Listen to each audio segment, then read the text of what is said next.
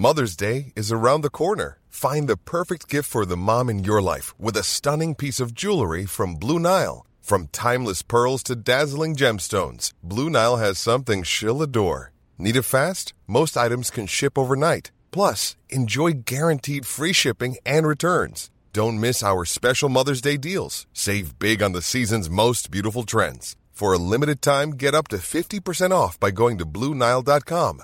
That's Bluenile.com. Ryan Reynolds here from Mint Mobile. With the price of just about everything going up during inflation, we thought we'd bring our prices down. So to help us, we brought in a reverse auctioneer, which is apparently a thing. Mint Mobile unlimited premium wireless. Ready to get 30, 30, bit to get 30, bit to get 20, 20, 20, bit to get 20, 20, bit to get 15, 15, 15, 15 just 15 bucks a month. So, Give it a try at mintmobile.com slash switch. $45 upfront for three months plus taxes and fees. Promo for new customers for limited time. Unlimited more than 40 gigabytes per month. Slows. Full terms at mintmobile.com.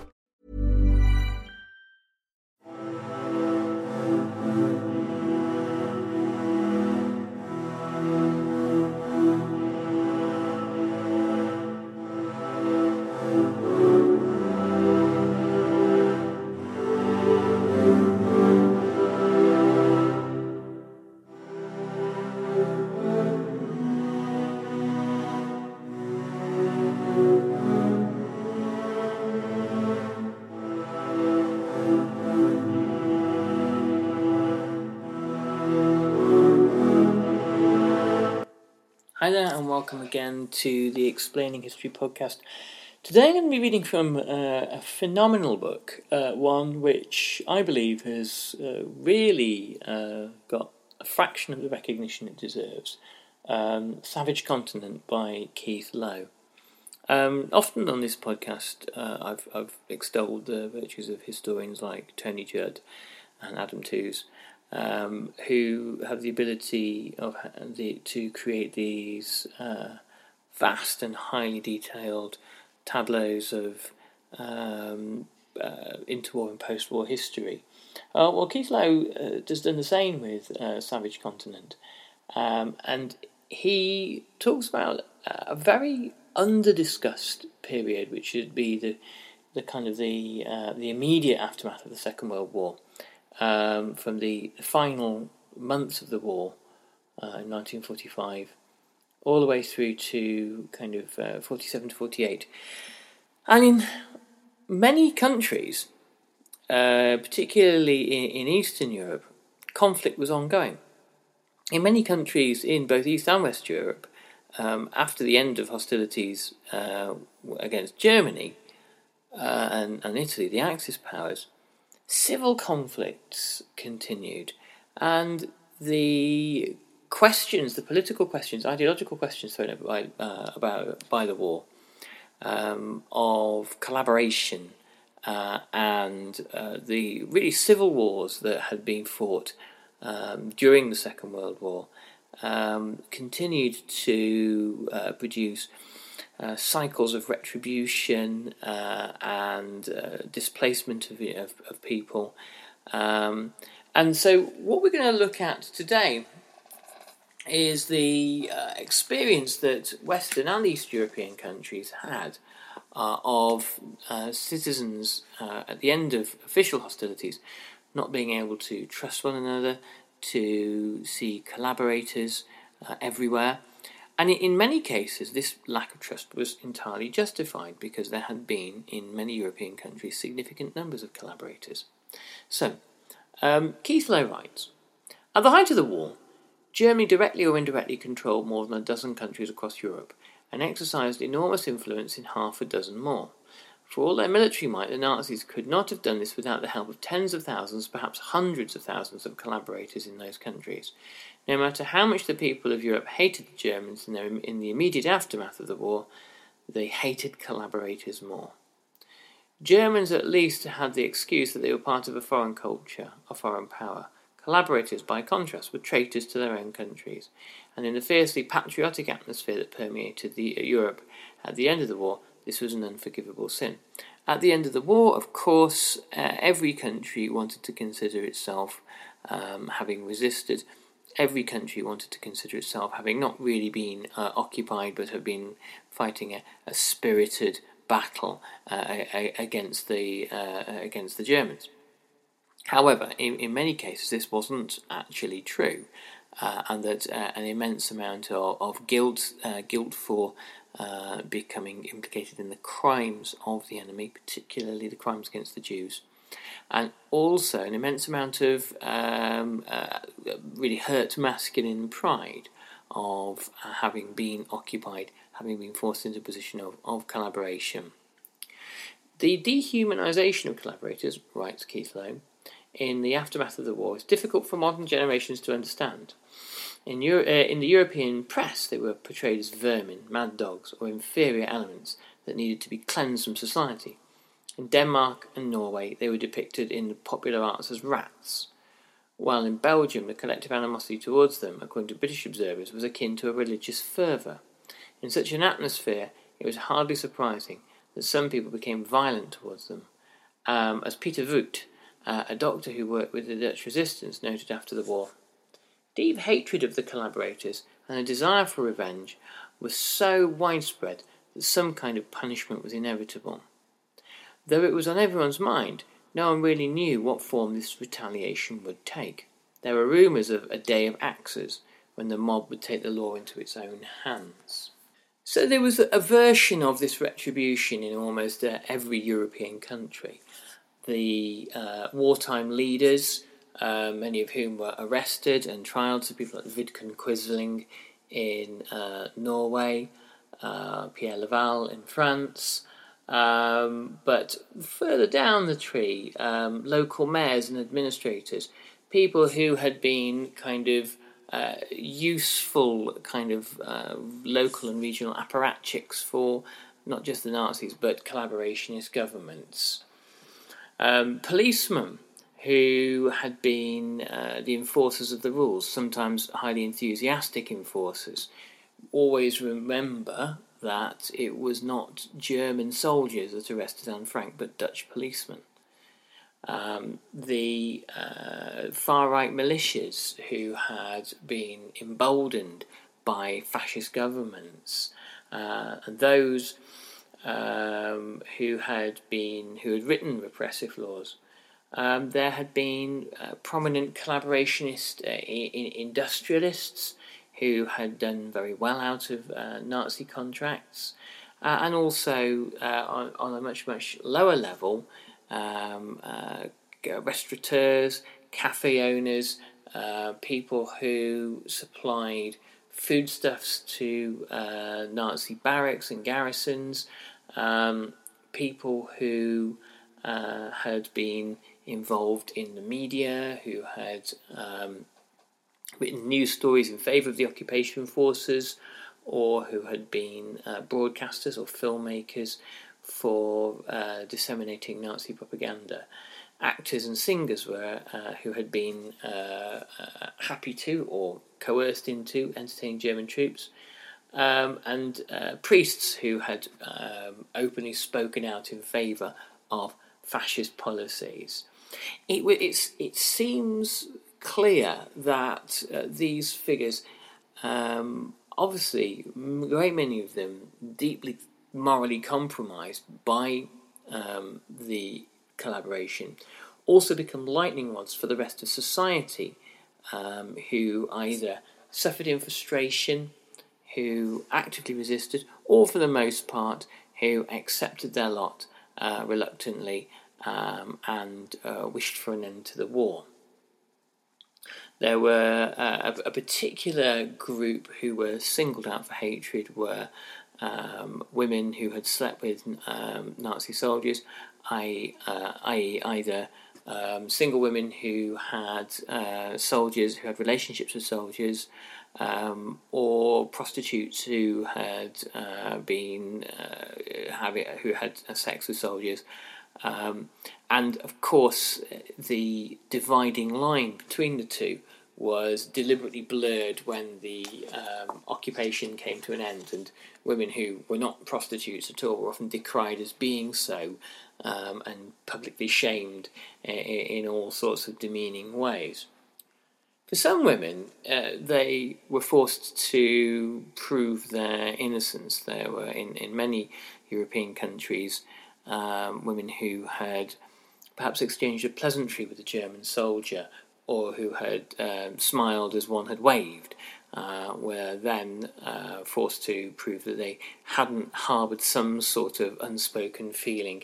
And then, when you get down to that level, you're looking at uh, sort of gossip and insinuation uh, and the, the kind of culture of denunciation that you, you ironically saw uh, in the Stalinist Russia and uh, in, in Nazi Germany.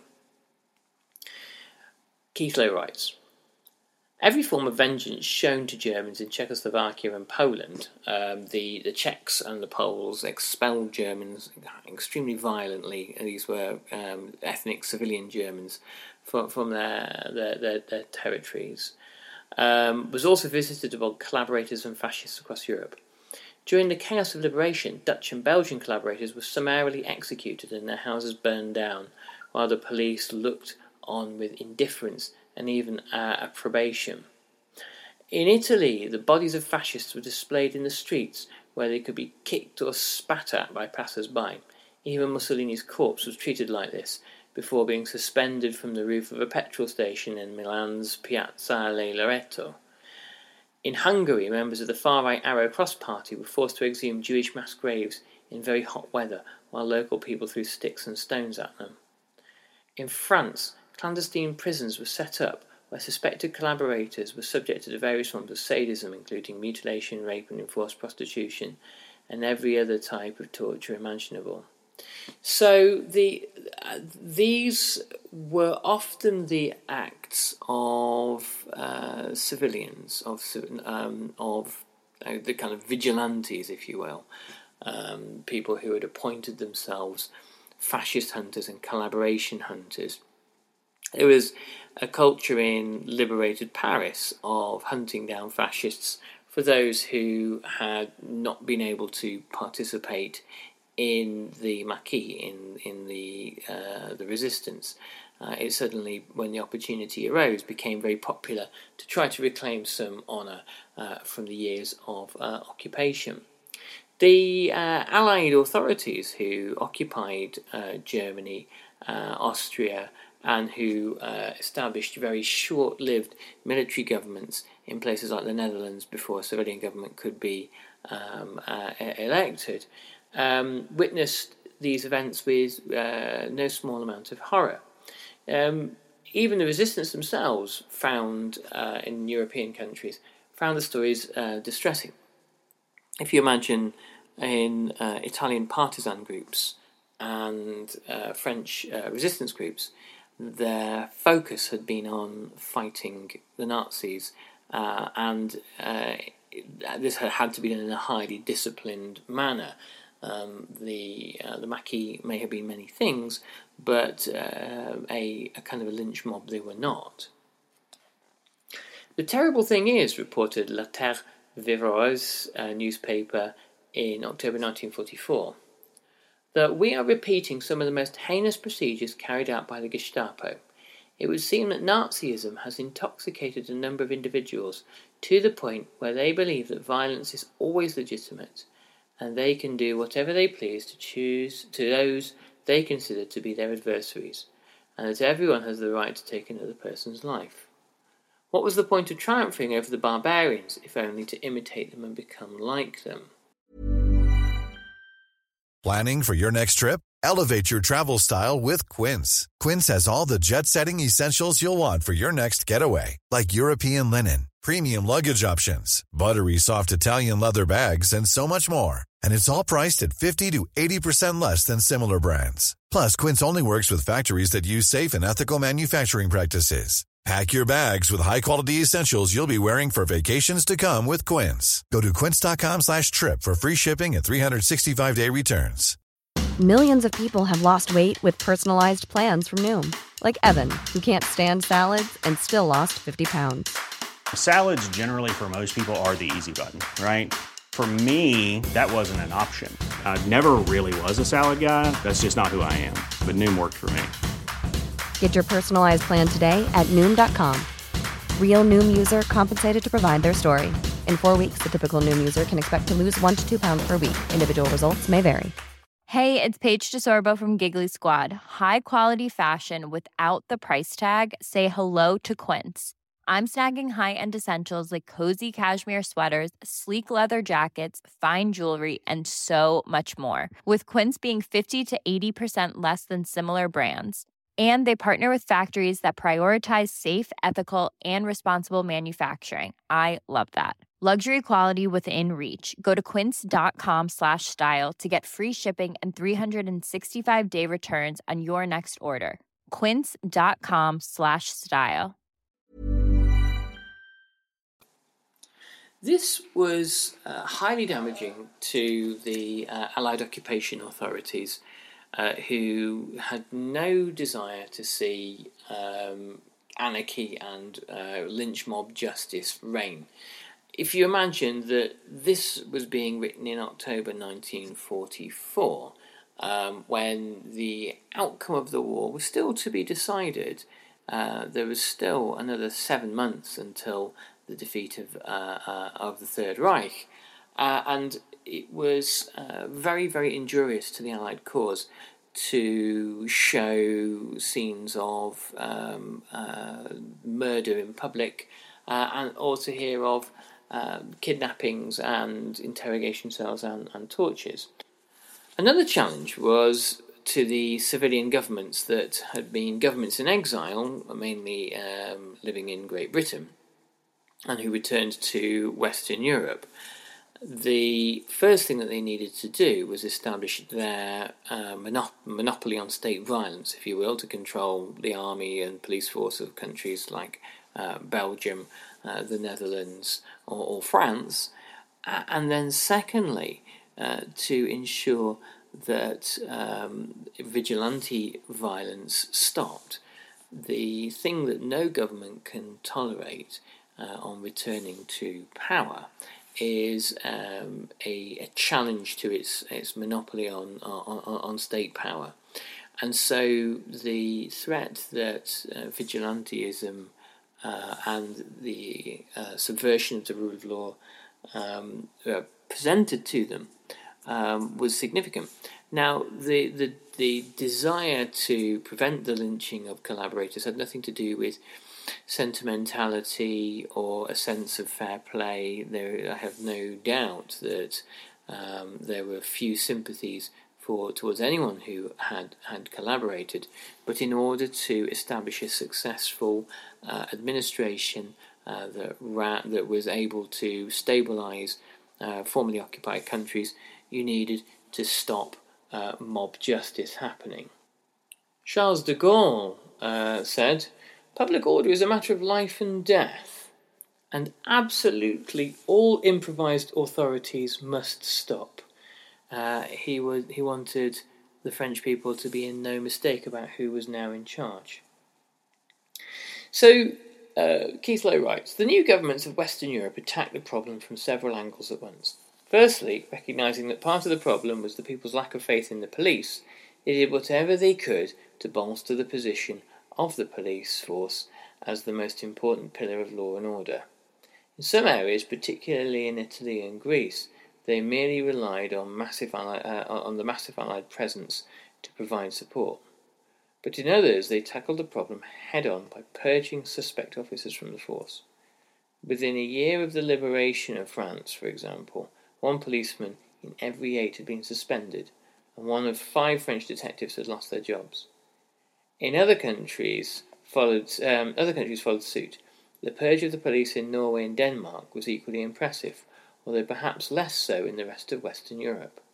The important thing was to restore the legitimacy of the police so that they could stand up to the vigilantes who had taken control in many towns and neighbourhoods. Um, the vigilantes relied on public support. Without public support, vigilantes tend to kind of fizzle out uh, because they have no mob to appeal to. If one uh, continues to have corrupt fascist uh, police officers whom everybody knows what they've been doing during the war and who can't keep secrets from the people that they police, then there'll be every reason for the mob to support vigilantes who claim to have a greater moral legitimacy. And during the period of occupation, the question of moral currency is incredibly important. Who has been tainted and who has not is the, the basis of how countries like France and Belgium uh, managed to survive into the long term. Um, it is it is the the, the, the key question of um, public life. So uh, removing tainted police officers was uh, absolutely vital. New authorities um, set about trying to disarm the groups of, uh, of uh, former resistors um, who had either been given supplies of weapons from the Allies or who had stolen uh, weapons from the Germans. Um, and of course, as we can see in virtually every peaceful, stable uh, country in the world, um, a, an armed population is uh, a, a very, very bad idea and the state must always restore its monopoly on violence. The uh, process of removing weapons from um, resistance and partisans uh, was quite difficult. Uh, in Paris, for example, the patriotic militia um, continued to, continued to conduct, conduct armed patrols in open defiance of the authorities. In Valenciennes, um, they maintained a huge secret arms cache uh, which include grenades, uh, anti aircraft machine guns, and anti tank rifles. In Brussels, where members of the Secret Army were given uh, two weeks to disband, a protest demonstration degenerated into a minor riot. The police opened fire, wounding 45 people. In Italy and Greece, thousands of partisans refused to give up their weapons for the simple reason that they did not trust the authorities, which still, even after the bloodshed of liberation, contained countless people who were tainted with connections to the old regime. Particularly in Italy, the uh, ability of uh, fascists to uh, seamlessly uh, drift into civilian life uh, was, was, was particularly pronounced. Um, if you go back a few months, perhaps earlier on this year, you'll find my six part series on uh, Italian post war fascism, which really, really uh, helps to kind of uh, illustrate that. Um, so it's understandable that if you had been a communist partisan in northern Italy fighting the fascists under the Salo Republic, and you were asked at the end of the war by American soldiers or British soldiers or the uh, new uh, Italian government to hand in your guns, you might think no, because those guys that we shot up six months ago, they know who we are, we know who they are, and they're going to come and settle some scores at some point in the not too distant future. The fascists, as far as you're concerned, have not gone away. They've taken, they, they've had a blow, they've lost the war, but they're still around. The attempts to coax former partisans back into civilian life um, revolved around offering amnesties because not all uh, of uh, the partisans uh, at work in countries like France and Italy were whiter than white. Some had committed crimes, some had um, executed those that they suspected to be collaborators, or robbed banks, or done various other things in order to um, in order to survive. Um, in Belgium, uh, the authorities were willing to turn a blind eye to almost any resistance activities that, that occurred in the 41 days after the Germans had been ejected. In Italy, uh, amnesty on revenge killings covered the first 12 weeks of, uh, after the end of the war, and in Czechoslovakia it lasted an astonishing five and a half months. Now, in that, there is a kind of like a nod and a wink from the government that if you want to sort things out, you've got 12 weeks to do it in. So if you want to settle some scores with some people who will probably be a proper nuisance to the incoming government, then do it. Czechoslovakia is slightly different because Czechoslovakia um, and much of uh, Eastern Europe, uh, as agreed at Yalta between Roosevelt, Stalin, and Churchill, was to be ethnically cleansed of Germans. So that five and a half months was really about terrorising ethnic Germans out of the country. But if crimes of passion um, committed in the heat of liberation were regarded with leniency, those committed much later, when power was supposed to have been returned to the state, were punished extremely harshly. In France, for example, a series of arrests of former maquisards in the winter of 1944 to 45 was widely interpreted as a warning to the resistance to bring an end to the lynch mob justice. These measures um, were fairly ineffectual. The real problem, and the main reason why the lynch mobs were so common, was that many people believed vengeance to be their only recourse to justice. Uh, the British ambassador to Paris, Alfred Duff Cooper, um, wrote So long as people believe that the guilty will be punished, they are prepared to leave them to the law. But when they begin to doubt this is so, they will take the law into their own hands. In the so in the aftermath of the war, these doubts were everywhere. Um, the only way to stop revenge attacks um, was to convince the people that the state was capable of administering what the Belgian newspapers called justice sévère et expéditive, so real, proper, harsh justice. The uh, difficulty for the uh, Allied powers, as they found in Germany, and for former um, occupied, the, the new governments of former occupied states, was that denazification and de-Vichyfication and de-collaborationification, or it's incredibly difficult to when you're looking at hundreds of thousands of people, tens of thousands perhaps in each country, hundreds of thousands European wide, possibly even into the millions if you consider all the number of numbers of people implicated in Nazism in Germany. Then um, removing them from public life, arresting them, punishing them, imprisoning them, uh, becomes almost impossible in a continent with um, food shortages, refugee crisis, a shattered infrastructure. Um, it becomes unthinkable to take away huge chunks of the skilled workforce who had collaborated and uh, allowing uh, things to be swept under the carpet becomes a matter of political expediency.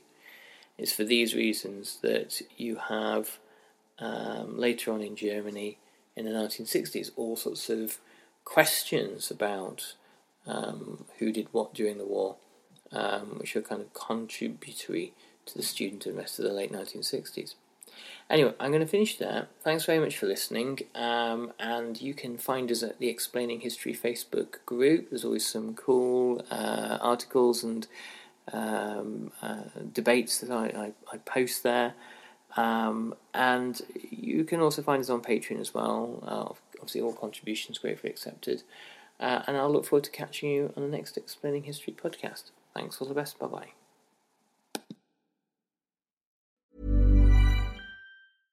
Want flexibility? Take yoga. Want flexibility with your health insurance? Check out United Healthcare Insurance Plans. Underwritten by Golden Rule Insurance Company, they offer flexible, budget friendly medical, dental, and vision coverage that may be right for you. More at uh1.com. Hey, it's Danny Pellegrino from Everything Iconic. Ready to upgrade your style game without blowing your budget? Check out Quince. They've got all the good stuff shirts and polos, activewear, and fine leather goods all at 50 to 80% less than other high-end brands.